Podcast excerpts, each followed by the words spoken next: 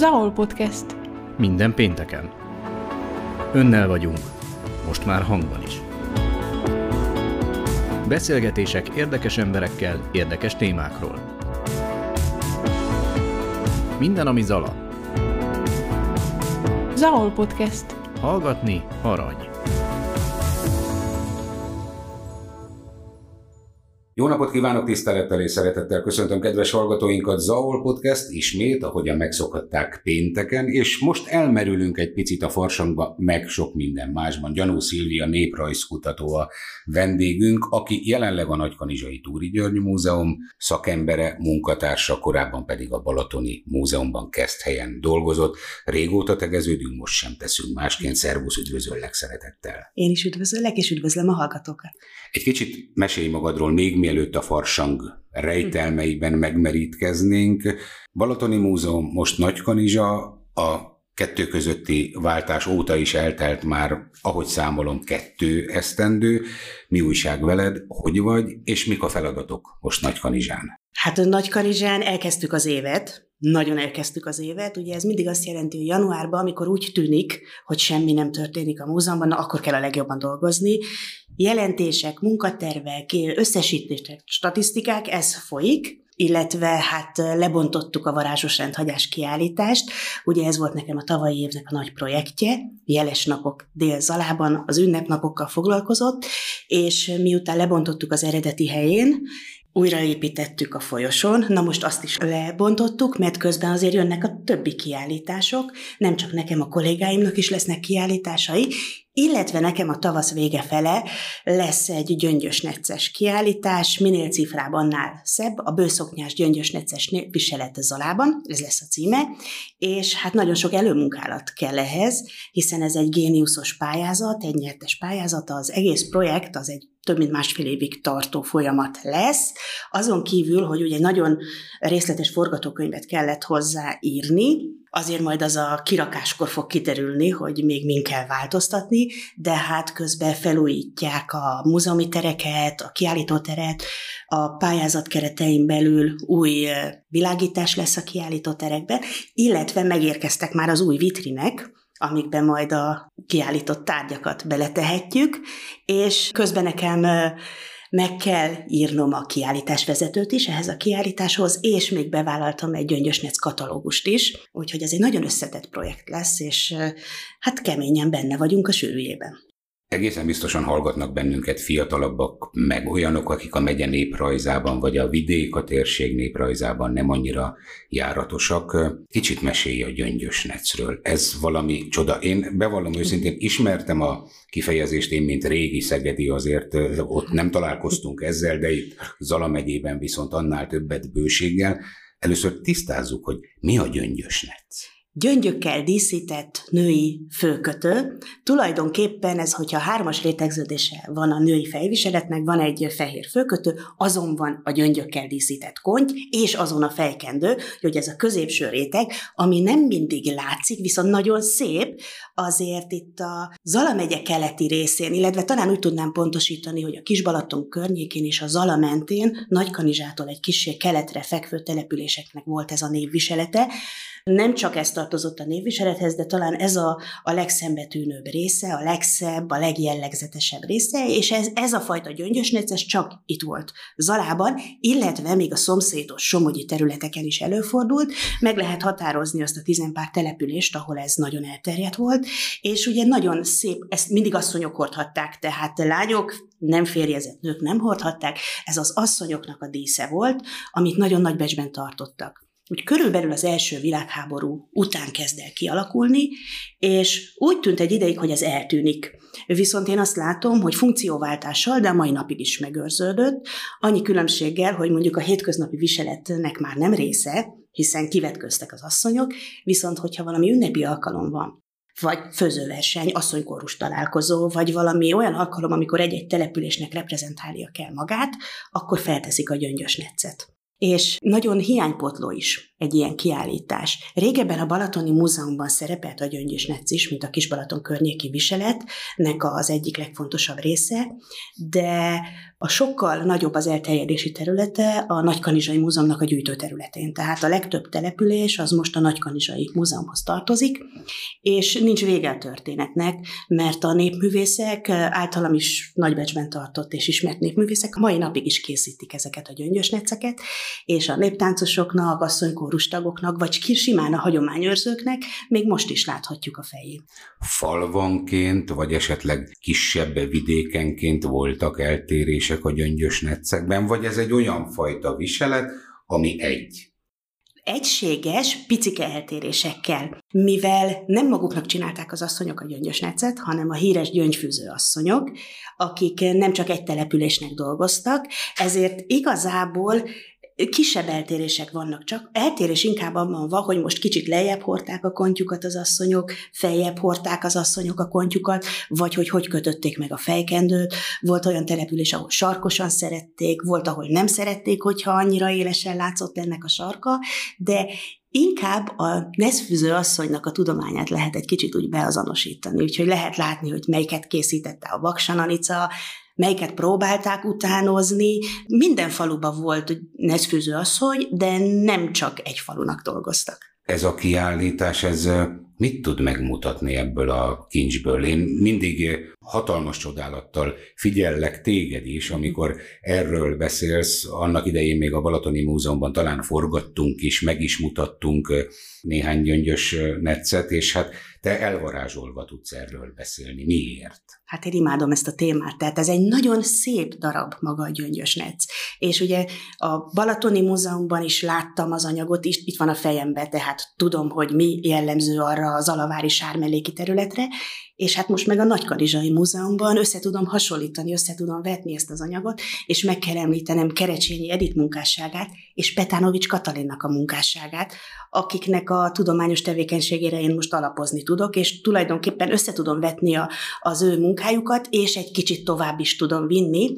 A kiállításban ezért tudom azt mondani, hogy mondjuk a Gyöngyös Netsznek a, a száz éves történetét én be tudom mutatni, a kialakulásától egészen napjainkig, és nem csak a gyöngyös netszet, hanem magát ezt a viseletet is. Azt nem mondom, hogy minden településről lesz egy bábú felöltöztetve, mert azért ezt nem lehet, nincs mindenhonnan anyagunk, de egy-egy ruhadarabot, az alsó szoknyákat, a rékliket, a kötényeket, a fejkendőket, az anyagoknak a változását, vagy egyáltalán, hogy milyen volt a, az a testkép ideál, amit szerettek volna visszaadni az, az öltözködésükkel ezek az asszonyok, és a lányok, vagy még akár a férfiak is, bár ugye náluk nincs gyöngyösnec, viszont náluk már nagyon a polgári öltözetre hajaz a, a teljes öltözetük, még a 20. század elején azért a bőgatja, meg a pitykés mellény, az náluk is előfordult. Mindez hagyománytisztelet, értékőrzés, a múlt leporolása, vagy van ebben valami fajta 21. századnak szóló üzenet is?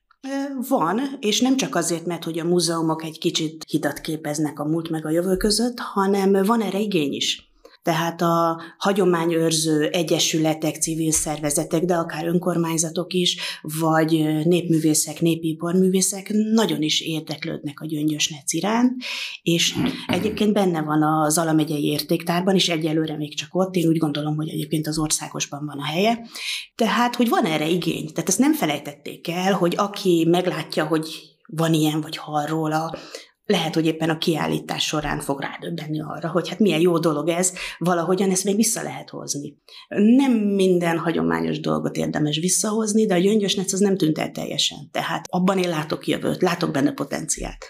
Ha a korábbi munkahelyed szűken értelmezem, mert hát hiszen néprajzosként nem egy-egy városhoz, vagy még csak nem is egy-egy térséghez kötődsz, hanem ha tetszik az egész országhoz, sőt a Kárpát-medencéhez, hiszen mindenhol lehetnek olyan értékek, amik kapcsolódnak az aktuális kutatómunkádhoz, de most ha ezt a két területet, két térséget, a megyének két elég fontos meghatározó térségét, Délzalát, illetve a Balaton környékét összevetjük hagyomány szempontjából, néprajz szempontjából. Mi a legfontosabb eltérés, különbség, és mi az, ami azonos? Én azt tanultam tőled, nagyon sokat tanultam tőled az évek során, hogy azért térségről térségre, sőt, akár néha településről településre is, vannak változások, még egy megyén belül, még egy tájegységen belül is. A két térséget összevetve, melyek a legfontosabb? Hát, hogy a halászattal Nagykanizsa környékén nem nagyon kell foglalkozni, ez az egyik. A, Ez viseletet, a viselet az inkább összeköti a két térséget, mert én úgy látom, hogy Sármellék, Zalavártól egészen Garabonc, Zalakarosig nagyon egységes volt ez a fajta népviselet. Nagykanizsától úgy keletre, északkeletre fekvő települések azért olyan nagyon sok mindenben nem térnek el Keszthely környékétől, mert ugye ott van a Kisbalaton, ott van a, a Zalának a, a lápos közelsége, ezért ez inkább összeköti a két területet. Amiben még van talán eltérés, az a szőlészet borászat jellege miatt, hiszen a Keszthelyi hegységnek a szőlészete, borászata az összesen hasonlítható szinte a Nagykanizsa környékivel, legalábbis a 20. században nagyon nagy az eltérés köztük. Ez a másik kedvenc témát, csak csöndben megsugom a hallgatóknak, sőt, talán Balatongyörökön még könyvet is írtál, vagy írsz, vagy közreműködtél, segítettél. Inkább közreműködtem, azért több ilyen kicsi cikkecskét írtam én. Részt vettem egy nagy kutatásba, ahol a szőlészetborászat volt az én témám, és kiállításokat is készítettem a témába, illetve azért én a komplex családi gazdaságokat a mai napig is kutatom a Balaton régióba. Először úgy gondoltam, hogy ez kifejezetten a Balaton szűkebb környékén, de úgy látom, hogy ezek azért most már vannak Zala megye egy kicsit délebbi részein is, de hát a Balatonból régió az elég nagy, egész távoli területek is bele tartoznak, úgyhogy a szőlészetborászat az, a, az az egyik kedvenc kutatási területem. A másik egyébként, én nem nagyon szoktam népviselettel foglalkozni, ez most egy ilyen, számomra is egy ilyen nagy összegzés lesz. Inkább a népi vallásosság az, ami, ami az én másik kedvenc területem. És természetesen a népművészetnek több ága is. Az egyik most a gyöngyösnec, amiben nagyon nagy örömömet lelem, a másik pedig a pásztorfaragások. pásztorfaragások, majd megint egy olyan szót mondtál, amiről muszáj, hogy beszéljünk. Láttam a általad rendezett kiállításon is népi faragásokat. Hát egészen lenyűgöző, azt kell, hogy mondjam, így abszolút avatatlan szemmel, civil szemmel is, mindaz, amit 50 évvel, vagy 100 évvel, vagy még régebben pásztor emberek képesek voltak megalkotni. Tehát, hogyha a népművészet legegyszerűbb, de egyik legcsodálatosabb eszközét akarom fölmutatni, akkor valami faragott pásztorbotot egészen biztosan a kezembe vennék. Mondjuk a, kapok olyan lehetőséget, hogy ötöt mutassak meg, akkor a pásztorbot az egy. Én is. Tehát lehet, hogy nem pásztorbotot, hanem itt a Dunántúlon, Zalában inkább egy tükröst, vagy egy borotvatartót, ami spanyolozással díszített, mert azért a spanyolozott pásztorfaragások azok az egyik legfontosabb népművészeti tárgyféleségek itt Zala megyében, Zalában is, Somogyban is, Veszprémben is, Vas megyében is talán, de hát a Balatoni Múzeumnak is gyönyörű anyaga van, a Nagykanizsainak is, és a Göcseinek is, tehát a Göcsei Múzeumnak is Zalaegerszegen nagyon szép pásztorgyűjteménye van. A pásztorbot, és akkor utána leszállok a pásztorbotról, csak mondasz egy szót, és eszembe jut valami, miért ennyire különleges, meg, meg hogyan köt bennünket saját múltunkhoz, mert pásztor faragással, ha most mindenki családjában fölmenői között nem is volt föltétlen pásztor, de hogy az őseink találkoztak pásztorokkal is, meg pásztorfaragással is, abban majdnem egészen biztos vagyok. Hát a pásztorkodás, mint életmód, az jellemző volt Zala megyére, Balaton környékére. Ugye az állattartáshoz kellettek az őrző emberek, akik őrizték, védték ezeket a nyájakat, és hát nekik kellett a, a saját eszközeiket valahogyan díszíteni, nem kellett, de el kellett készíteni, és a pásztor emberek közül kerültek ki a 19. század első felében azok a nagyon tudatos, művészkedő emberek, akik aztán nagyon nagy hatással voltak a, a faragó művészetre, és hát ugye a pásztorokat, ha megemlítem, akkor a betyárokat is meg kell említenem, hiszen nagyon nagy volt az átmenet köztük, hogy most ki éppen pásztor vagy betyár, de nem lehet ezt annyira erősen meghatározni, hogy most csak a pásztor ember készített faragást, mert azért az egyszerű falusi emberek is gyakran, meg hát tanultak egymástól. Nem volt olyan éles az elkülönülés, de a legszebb és a legérdekesebb munkákat, azokat a pásztorfaragók adták ki a kezükből, akik mondjuk időlegesen esetleg egy dologházban voltak, ugye a börtönmenneti dologházban is lehettek, és azon belül is a, a spanyolozott díszítés, ugye ez a spanyol viasz berakás, ami tulajdonképpen egy spanyol viasz intazia, az, ami talán a legjobban jellemzi a Dunántúli pásztorművészetet, és az én szívemhez ez áll a legközelebb. Tehát én úgy gondolom, hogyha faragó technikát nézzük, hogy a 19. század közepén a magyar népművészet a spanyolozott pásztorfaragásokkal számomra eléri a csúcspontját, és utána is jó-jó, de nekem az már egy kicsit olyan hanyatlás. Utána van a karcolozás, aztán van a domború faragás, aztán már egész szoborszerűek ezek a tárgyak, de valahogyan a spanyolozás az, ami annyira egyedi, és annyira a Dunántúra jellemző, itt Zalára is, Somogyra is, hogy, hogy én ezt tartom, az számomra ez a leg, legmagasabb érték.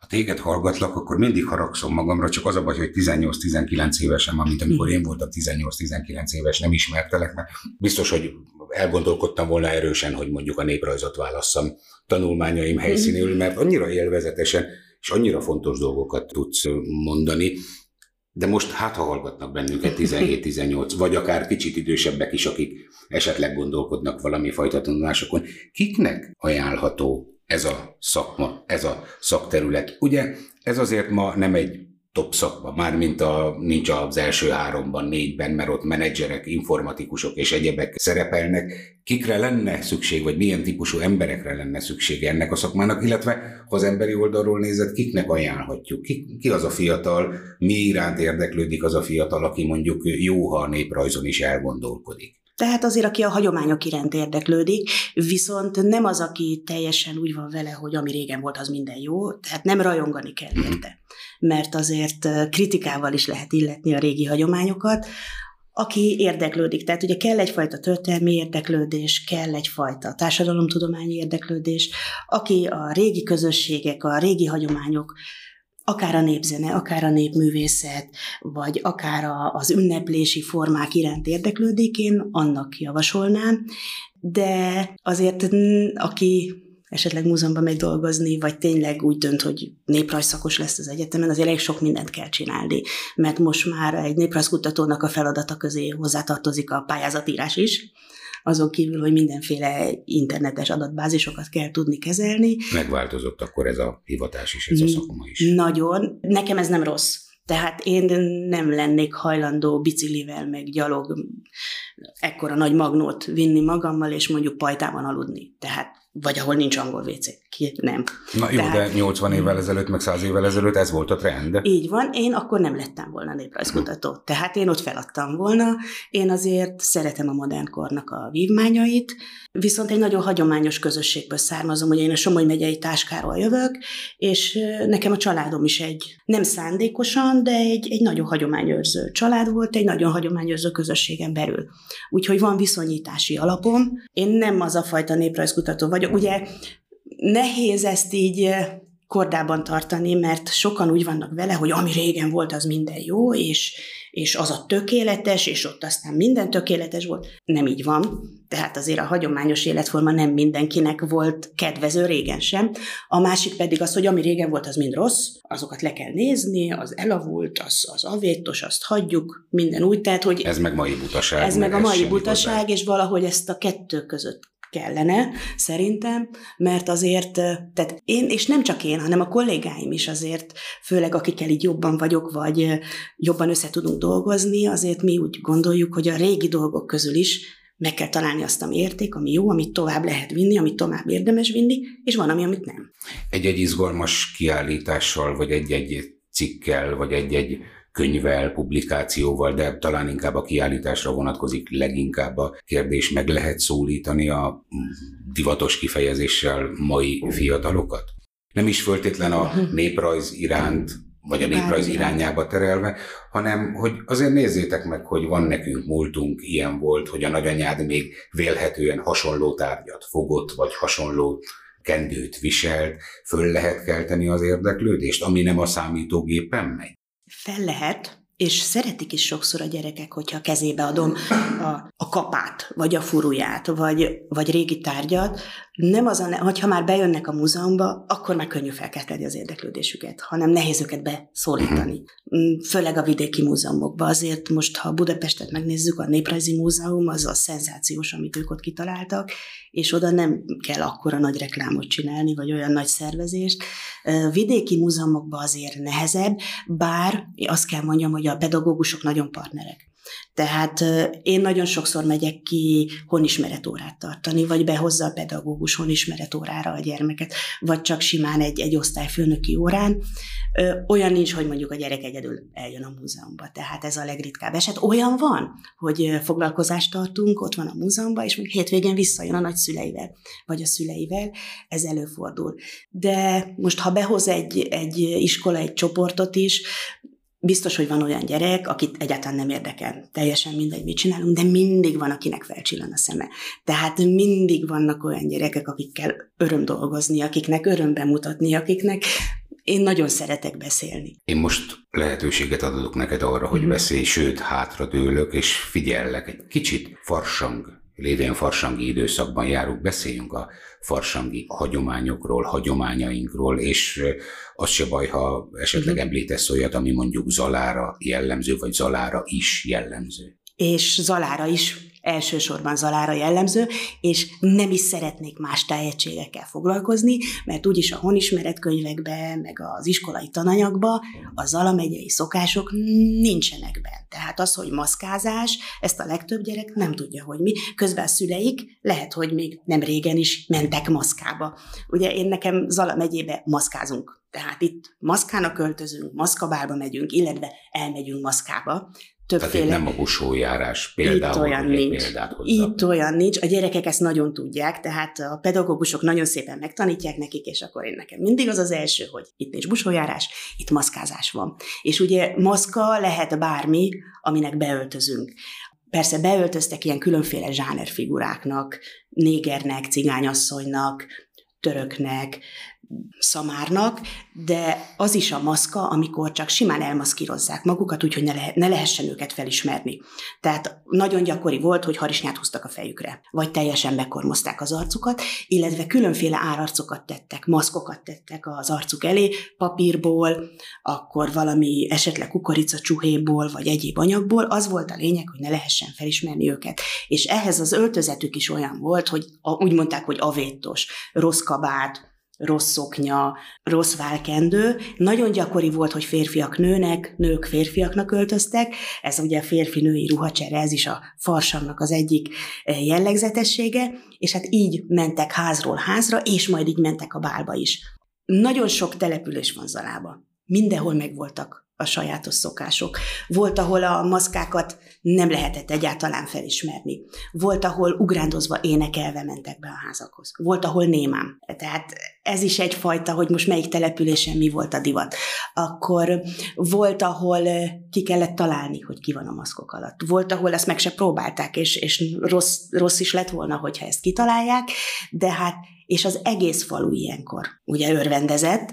Ez a farsang farkáról beszélek. Most elsősorban húshagyó kedről, az előtte levő hét, hét végéről, talán már szombat, vasárnap és hétfő és a húshagyó ked, ez volt a legfontosabb, de az egész farsangi időszakban előfordulhattak különféle tréfás dolgok, Ugye most már senki nem akar télen például férjhez menni.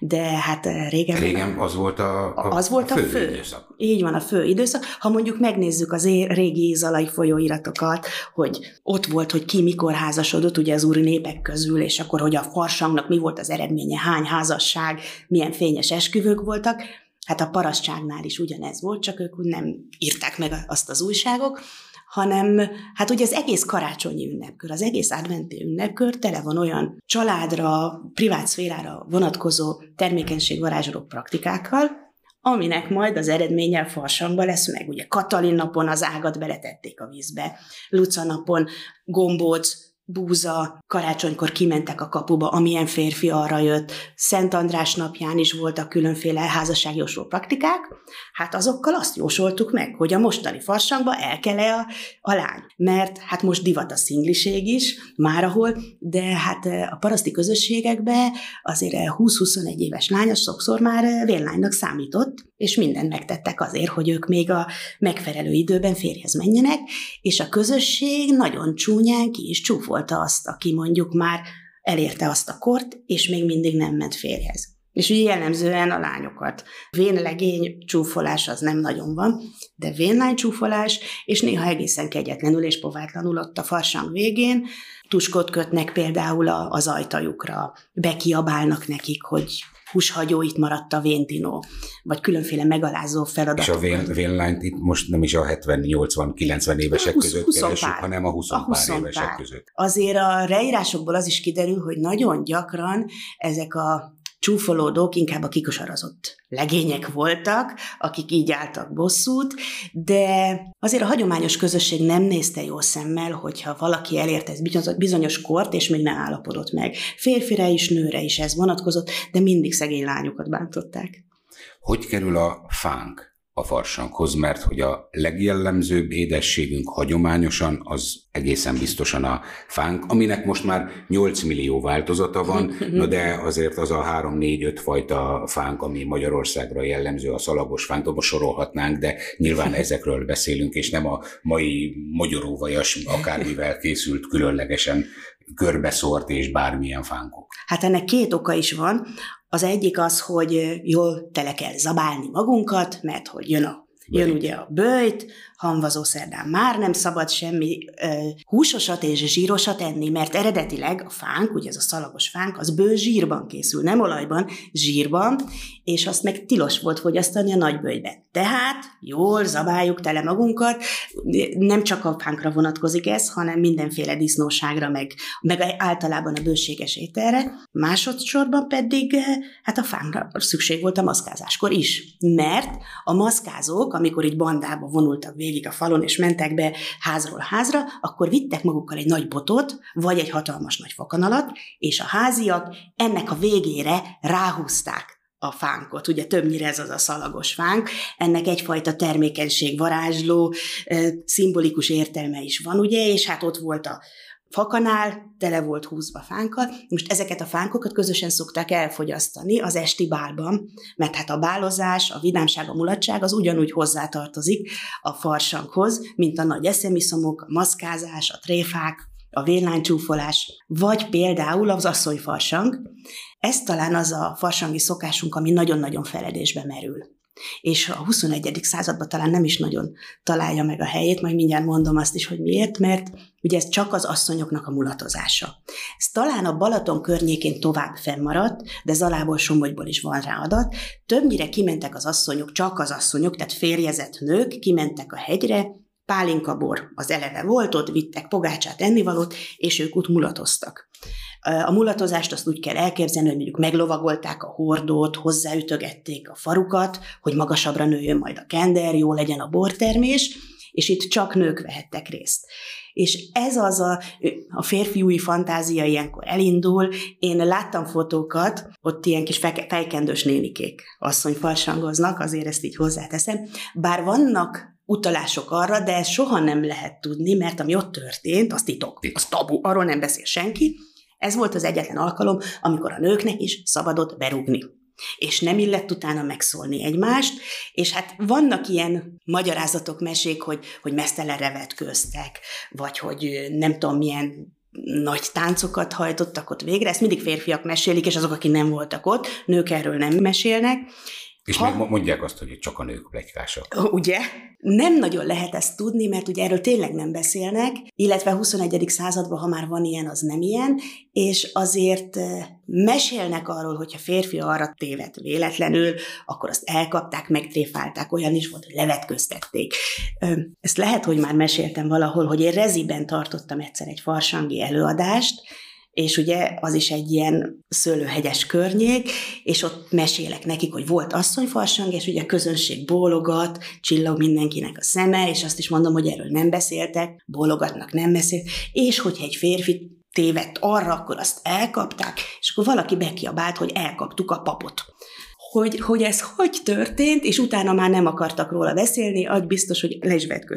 Ez nem most történt, ez valamikor a 20. század második felében, de elkapták a papot, tehát valóban van ennek alapja, hogyha férfi arra tévedt, akkor azt valahogyan, valahogyan megtréfálták.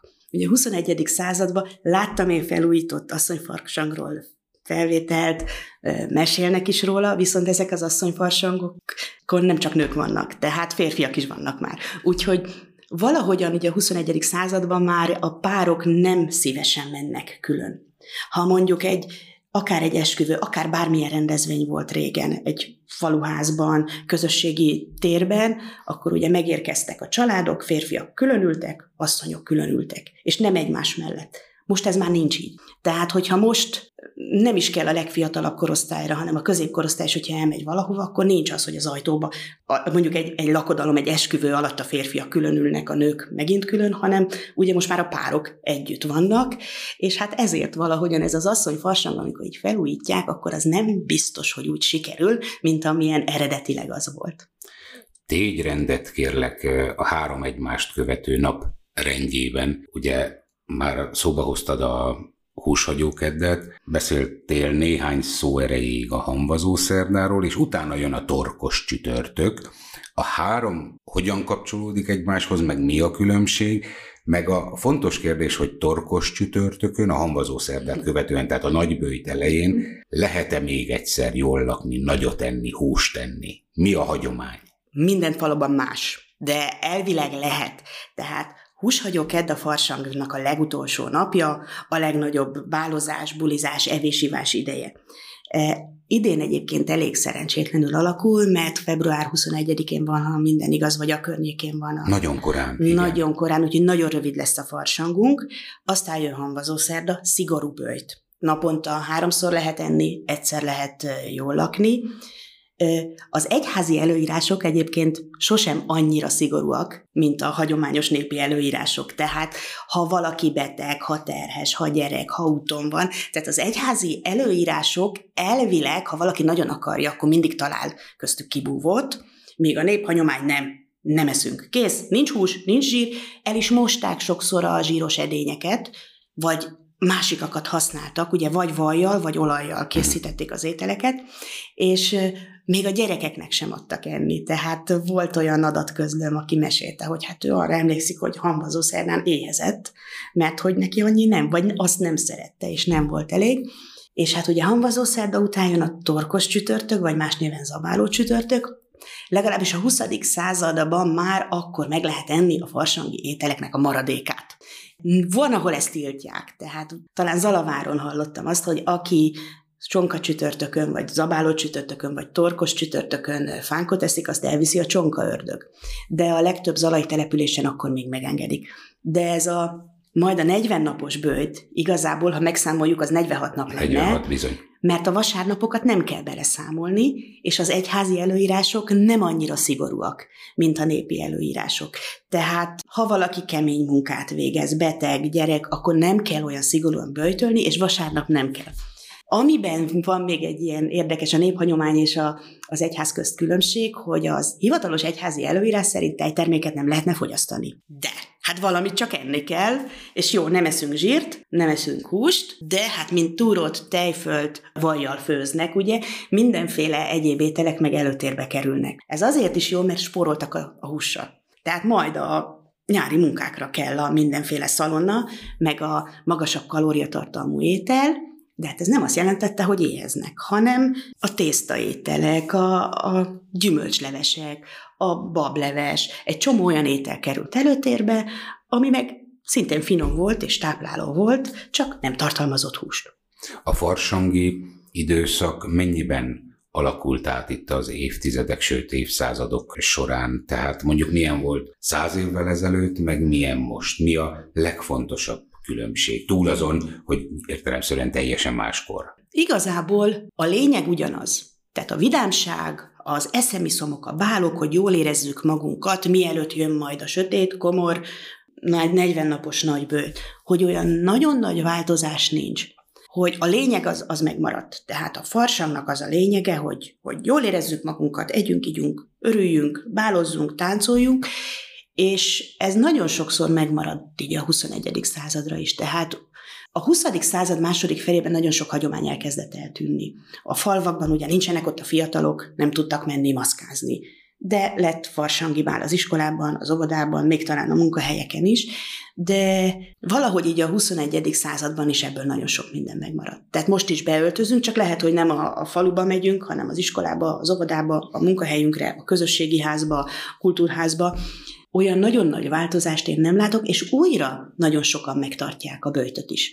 Tehát, hogy van, akinek ennek olyan szempontból is van értelme, hogy majd bőjtölünk 40 napig. Sokan ezt újra kezdték. A 20. század második felében ugye politikai okokból ez nagyon-nagyon visszaszorult, de abban az időben is sokan megtartották a bőjtöt, és most még a nem vallásosak közül is. Én azt veszem észre, hogy divat a lébőjtkúra, egészségügyi szempontokból valaki bőjtölni kezd. De... És hát mikor máskor egyébként, mint a tavasz kezdetén? Így van, hát a fürdőfuruha szezon is jön, van, akinek ez, ez azzal is összefügg, van, aki ilyenkor kezdi el a tornaórákat, vagy az edzéseket, de valahogyan a természet körforgását azt érezzük. És így, hogy kicsit meg akarunk már szabadulni a sötét téltől, várjuk a tavaszt, várjuk a napsütést, ez valahogy megmaradt. Lehetne azon vitatkozni, hogy persze máshogyan öltözünk be, de hát a régi források is annyira ellentmondásosak tudnak lenni, a beöltözés megmaradt, talán most már annyira nem divat a férfi-női ruhacsere, a bálozás megmaradt, a fánk is megmaradt, hát nagyon sok településen készítenek, akár közösségileg is fánkot, most Kanizsán a Fánkfesztivál, az is egy ilyen fánkra építő, nagyon jó farsangi hangulatú rendezvény, de szinte az összes településen én úgy látom, hogy ahol sokáig nem volt, ott is újra van. Van farsangolás, van maszkázás, van téltemetés, télűzés, ami mondjuk itt nem biztos, hogy a mi környékünkön volt, de az a lényeg, hogy egy kicsit a közösségi érzést egy kicsit úgy úgy azt úgy felkeltik, és akkor ilyen jó közösségbe lenni, jó egy kicsit így közösen megszabadulni ezektől a komor téli napoktól. Aki tehát bálszervezésben gondolkodik, annak idén most sietnie kell, mert hát február végéig sem tart a így farsangi időszak, és azt gondolom, hogy azt nem árt hangsúlyozni, hogy aki ragaszkodik A a hitéhez, B a magyar hagyományokhoz, az a farsang időszak zárultával már nem szervez bár. Elő-elő szokott fordulni, én akkor mindig egy kicsit, kicsit dühös vagyok, de hál' Istennek ritkán. Volt egy ilyen 3-4-5 esztendő, mondjuk egy 6-8-9 évvel ezelőtt, amikor boldog-boldogtalan mindig és mindenkor szervezett bált farsangi időszakon kívül is, de most erről már megint leszoktunk, hál' Istennek talán. Igen, és nem biztos, hogy valakinek a vallásosságával függ ez össze, hanem hagyománytiszteletből, meg mert nem szoktunk. Kész.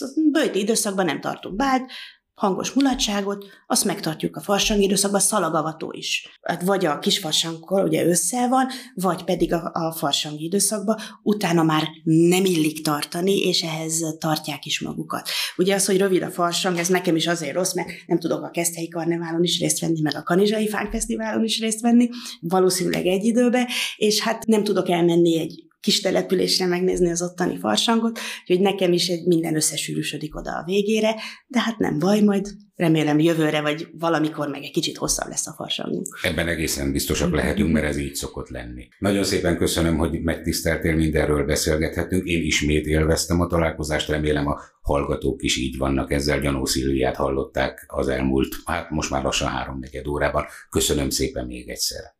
Én is köszönöm. Önöknek pedig a figyelmet köszönöm, egy hét múlva új téma, új vendég, akkor is számítunk a figyelmükre. Minden jót viszontalásra. Zahol Podcast. Minden pénteken. Önnel vagyunk, most már hangban is. Beszélgetések érdekes emberekkel, érdekes témákról. Minden, ami Zala. Zahol Podcast. Hallgatni arany.